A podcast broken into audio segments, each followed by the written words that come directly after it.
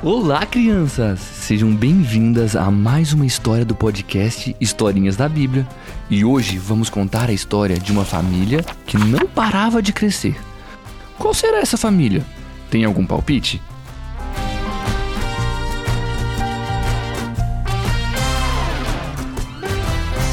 Vocês se lembram do episódio passado, onde contamos a história de como José se tornou o governador do Egito e que cuidava de todos os negócios do reino? E se lembram também que a família de José foi morar com ele no Egito? Pois bem, nossa história começa aqui. A Bíblia conta que a família de José era grande. Vocês têm uma família grande? Muitos irmãos ou quem sabe muitos tios?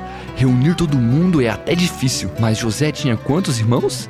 Vocês se lembram? Ele tinha 11 irmãos e cada um dos 11 irmãos tinha esposas, filhos. Então imagina só como era grande a família de José. A Bíblia fala que 66 pessoas foram morar com José no Egito. Imagina como deveria ser o aniversário dessa família. Nem cabia todo mundo na mesa. Pensa só, se José fosse contar cada um da sua família. Um, dois, três, quatro, e depois de muito tempo, cinquenta, cinquenta e um, cinquenta e dois, depois de um tempão, sessenta e três, sessenta e quatro, sessenta e cinco, sessenta e seis.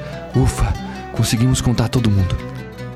E o tempo foi passando, e a família de José foi se multiplicando, e os seus irmãos tiveram filhos, José teve filhos, e os filhos dos seus filhos tiveram filhos. E José foi ficando velho com o passar do tempo, e chegou um dia que José morreu.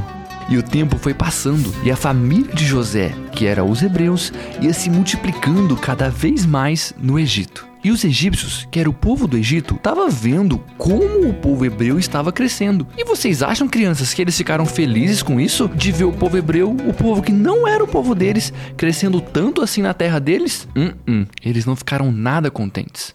E chegou um momento onde o povo hebreu estava maior que o próprio povo egípcio. Acreditam nisso? E isso causou muito medo para Faraó, que era o líder dos egípcios. E aí, quem sabe o que ele fez? Vocês sabem, crianças? Ele decidiu que iria escravizar o povo hebreu, que eles teriam que trabalhar para ele sem ganhar um real e ainda eram chicoteados e maltratados, coitados. E com eles sofrendo assim, devem ter parado de crescer, não é? Não! A Bíblia fala que, mesmo os hebreus sendo escravos, eles ainda tinham muitos filhos e continuavam crescendo mais que o povo egípcio. Acreditam nisso? Deus abençoava o seu povo. E o faraó percebeu que, mesmo escravizando os hebreus, eles ainda continuavam crescendo e ficou ainda mais com medo e irritado. Ele tinha medo que os hebreus ficassem mais fortes que os egípcios e tomassem a terra deles. Então, ele tomou uma decisão horrível.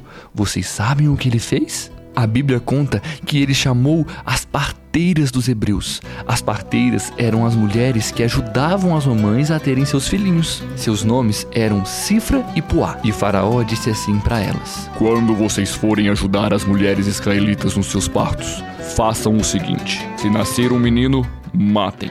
Mas se nascer uma menina, deixem que viva. Ah, ele queria matar os bebês para que os hebreus não tivessem mais famílias, que eles parassem de crescer. E o que vocês acham que essas mulheres fizeram? A Bíblia conta que, porque elas amavam e temiam o Senhor, elas não fizeram isso. E quando as mulheres tinham seus bebês, elas não matavam eles. O faraó? Será que ele ficou feliz com isso?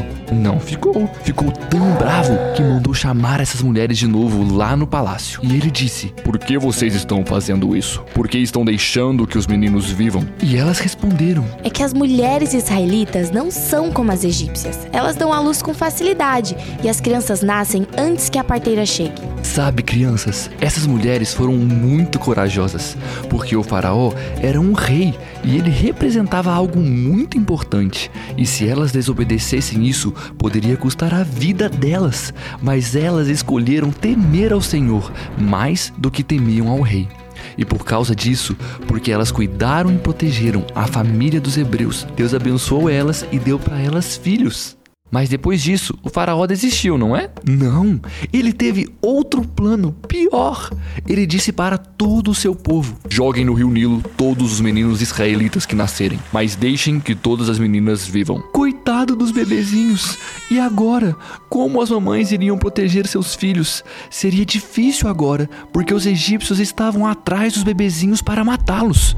E a Bíblia fala de uma mulher que teve um bebezinho menino e que ela conseguiu esconder ele por três meses. Ela amava muito seu filho e fez de tudo para conseguir esconder ele e nada de mal acontecesse a ele. Mas depois de três meses, ela não estava conseguindo mais esconder o menino e estava com muito medo de que pegassem ele para matá-lo. Então, essa mulher teve uma ideia. Ela pegou uma cesta de junco. Junco é tipo uma palha. Então ela pegou essa cesta, tapou os buracos e pôs nela o menino e deixou a cesta na beira do rio. E ela deixou ele sozinho? Não. A sua irmã mais velha ficou ali de longe, observando o menino e vendo o que iria acontecer com ele. Qualquer pessoa poderia ter passado ali, mas vocês sabem quem acabou encontrando o cesto na beira do rio? A filha do faraó, uma princesa. E ela viu aquela cesta ali e viu o menino e ela achou tão fofinho, tão bonitinho e logo soube que ele era hebreu. E o coração dela se encheu de amor pelo menino e ela quis adotá-lo. Olha só, crianças, como o nosso Deus é maravilhoso. E vocês sabem qual era o nome desse menino? Quem sabe? Hum? Isso mesmo, era Moisés. Esse é só o início da história de Moisés. E logo eu venho por aqui contar o que Deus fez na vida dele. Não percam. Mas Olha só, crianças, esse faraó estava furioso, não é mesmo? Ele tinha planos para acabar com os hebreus e tentou coisas horríveis para conseguir o que ele queria. O que vocês acham que poderia ter acontecido com Moisés? Quem poderia ter passado ali e encontrado ele? Muitas pessoas. Mas vocês sabem de uma coisa? Nada pode parar aquilo que Deus está fazendo. Deus ama o seu povo. Ele amava Moisés e sua família e tinha grandes planos para Moisés. E nem faraó, nem ninguém ninguém poderia parar aquilo que Deus queria fazer. Deus cuida dos seus filhos, mesmo quando às vezes a gente olha ao redor e até parece que está tudo um caos. Mas lembrem-se, Deus não perde o controle de nada. Ele tem seus planos e eles não serão parados por ninguém cutuca a mamãe e o papai e fala assim para eles: Deus tem grandes planos para a nossa família. E essa foi a nossa história de hoje. Espero que vocês tenham gostado e nos vemos nos próximos episódios do Historinhas da Bíblia. Um abraço e tchau, tchau!